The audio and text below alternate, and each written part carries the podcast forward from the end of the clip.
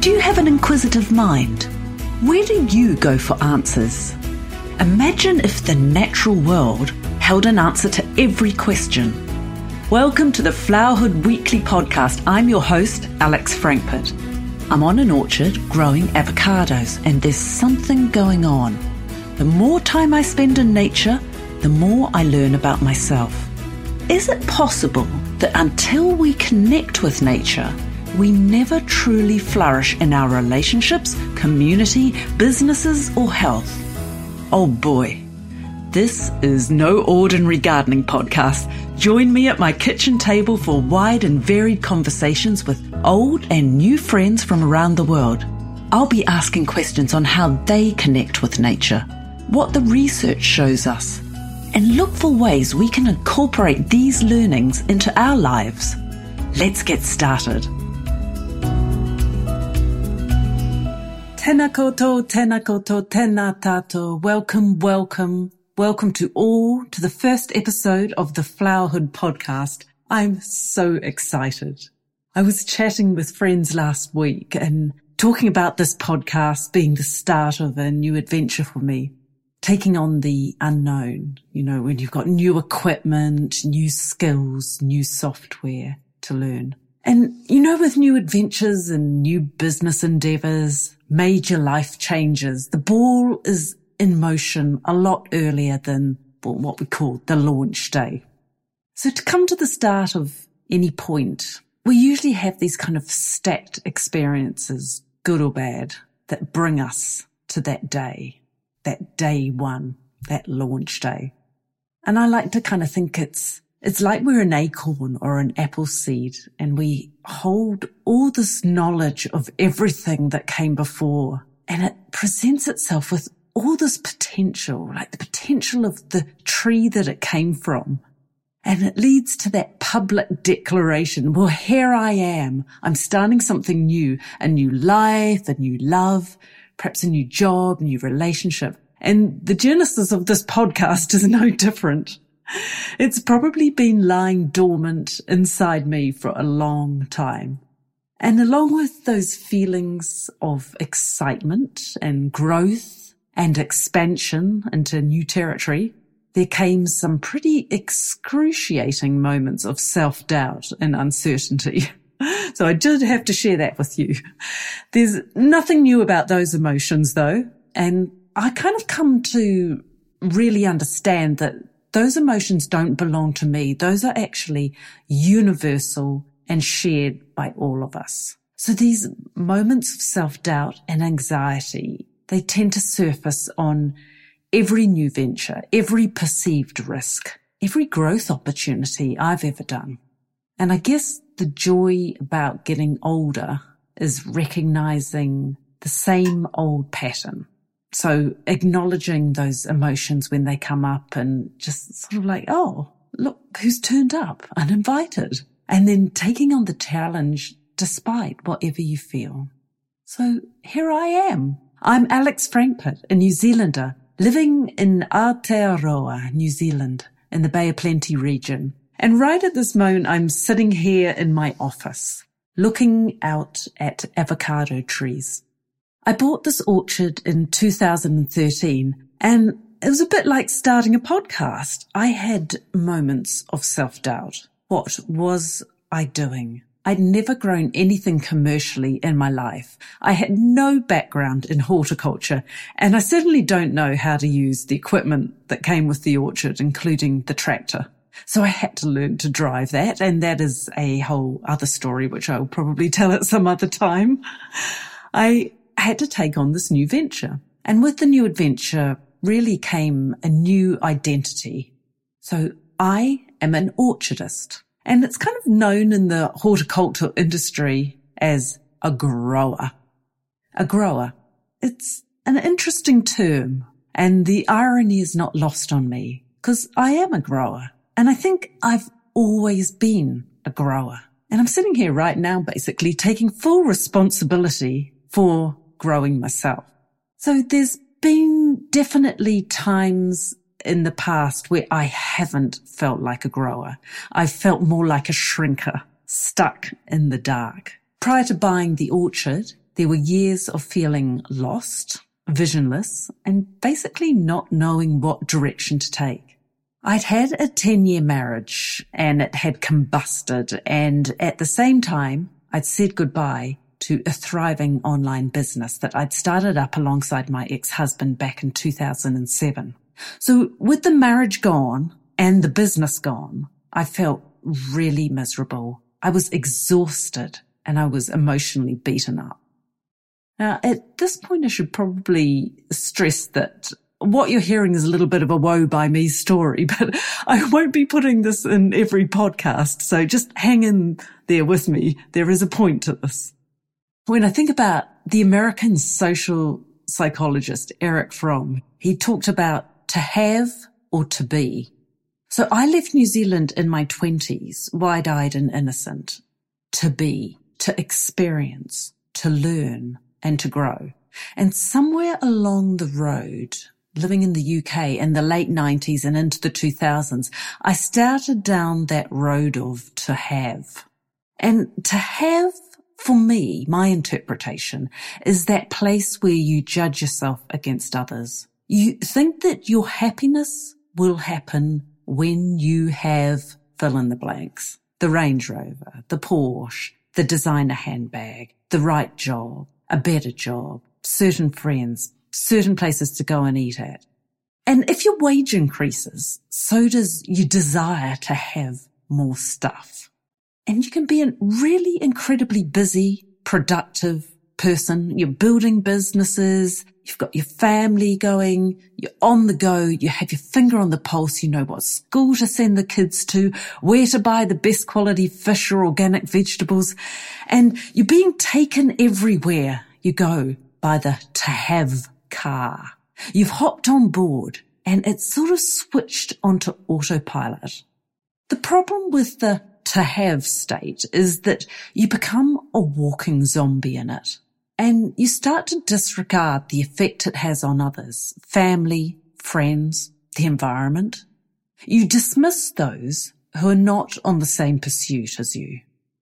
For me, the to have can be just as much about the facade of a healthy lifestyle with an underlying neurosis to compete in your yoga class, always wanting the pair of leggings that the other person's wearing or having the best eco organically produced mat possible.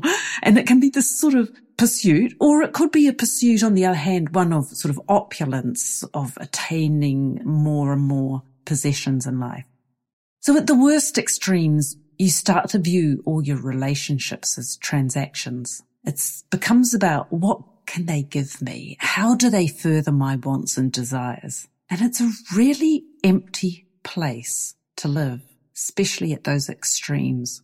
So what starts off innocently as a wish to succeed can suck you down into the spiral of always chasing an elusive need to be seen as better. So I don't think that, you know, I had full blown to have syndrome, but it was there. And even on things like downtime, rather than being peaceful, it would become something like a Netflix series binge session. Or for me back in the 2000s, it was the mammoth all-nighters watching The Sopranos or The Wire. And the thing is, is that you are kind of wired. There's this constant stimulus going on. You're on edge. You're living on edge. And what I found, I found it incredibly hard to just be. I can remember, well, in fact, I can't even remember lying on the couch and just letting my mind drift. So my life has not always been that way. When I think back, some of my favorite childhood memories are of lying on the back lawn in the summer doing nothing, just being, watching clouds with the smell of the warm grass and daisies or lying on my stomach and studying ants for hours, carrying out their busy little lives. And I would bend leaves, kind of creating almost like obstacle courses and be fascinated by their ability to adapt or amend their path and carry on. I was really engaged with my environment.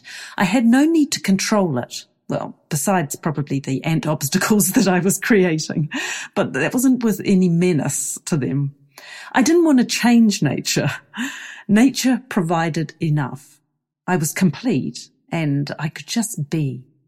So as a kid, I really loved nature and gardens. Growing up in the 70s, we always had this really big vegetable garden and my mum was a really keen gardener. And that exposure that my mum gave us growing vegetables from seed, eating seasonally, finding the joy and beauty in flowers, being part of the different seasons, even giving us all the Latin names of the plants along with the native names and the common names, it was actually an enormous gift. We ran around barefoot, connected to the earth. And at that time we lived in the largest city in New Zealand, Auckland. But our daily connection with nature was always there and it fed our soul and imagination. So to be or to have. My life in a London was about working 18 hours a day and my connection with nature was severely neglected. I really put it on that back burner. The only connection I would have during the day was the walk through the local park to the coffee shop. And when I look back at that, I just see in hindsight how unhealthy that was, how unbalanced I was. So I have no one to blame but myself because in actual fact, there's no excuse not to seek out nature, even in a city. I mean, London especially, as it's absolutely full of beautiful parks. And I know even if you don't have access to a garden, there is always opportunities to grow plants. You can grow your herbs on the windowsill inside. Uh, you can have a terrarium of succulents or you can grow indoor orchids. It's not the size of the plot that counts. What is really important is that connection and that awareness that you have to something alive something growing. So outside of the sprawling metropolis, there are parts of England that are just so beautiful and they take your breath away. And there were times when I could just be.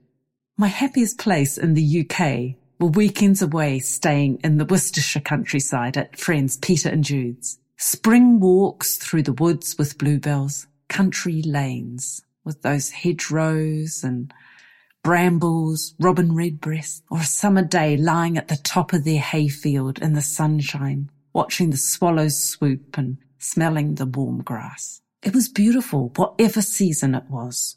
Autumn, cold, crisp, chestnuts, acorns, fascinating fungi growing around the base of the old oaks that scattered throughout the countryside. And every season distinctive, holding its own beauty so this is where I did fill up my soul and connect with nature. They lived very close to Bag End Farm, where J.R. Tolkien's maternal aunt lived, and Tolkien visited as a boy prior to writing The Hobbit and Lord of the Rings. I mean, this is rural England made up of downlands and woods. And there was this real feeling of the Shire. And Tolkien writes about this in The Hobbit, and I think he describes it as a small but idyllic and fruitful land, beloved by its hobbit inhabitants.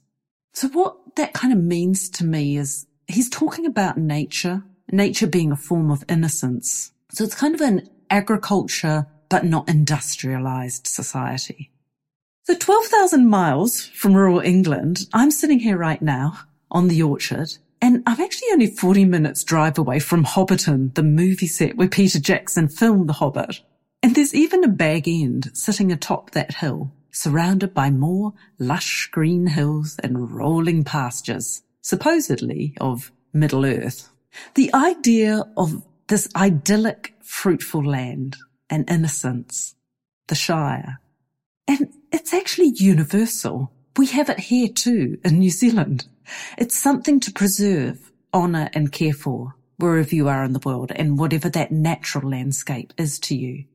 And I kind of think like it doesn't even matter if it's the beauty of the desert or mountain glades. It's that place that doesn't require large systems, no industrialization. It's the simple life, being with the land in harmony, balance, peace.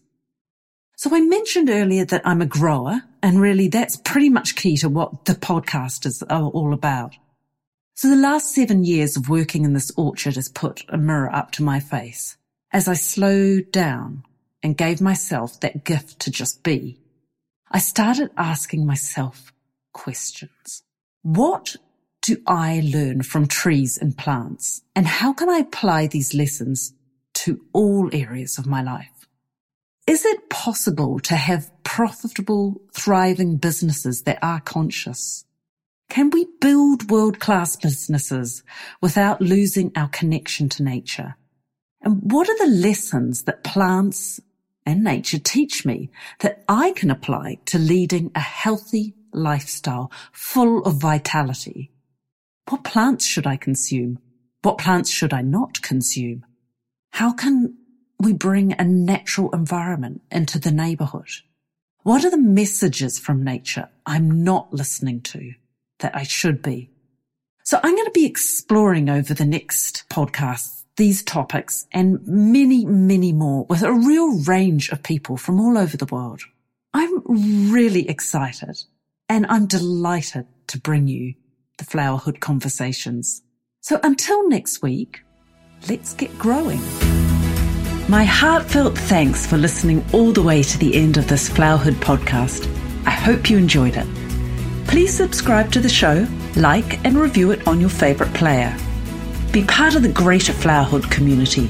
Join the Flowerhood Facebook group and find show notes and information at flowerhood.com. I can't wait to share the next episode. Until then, hey, why not stop and smell the roses?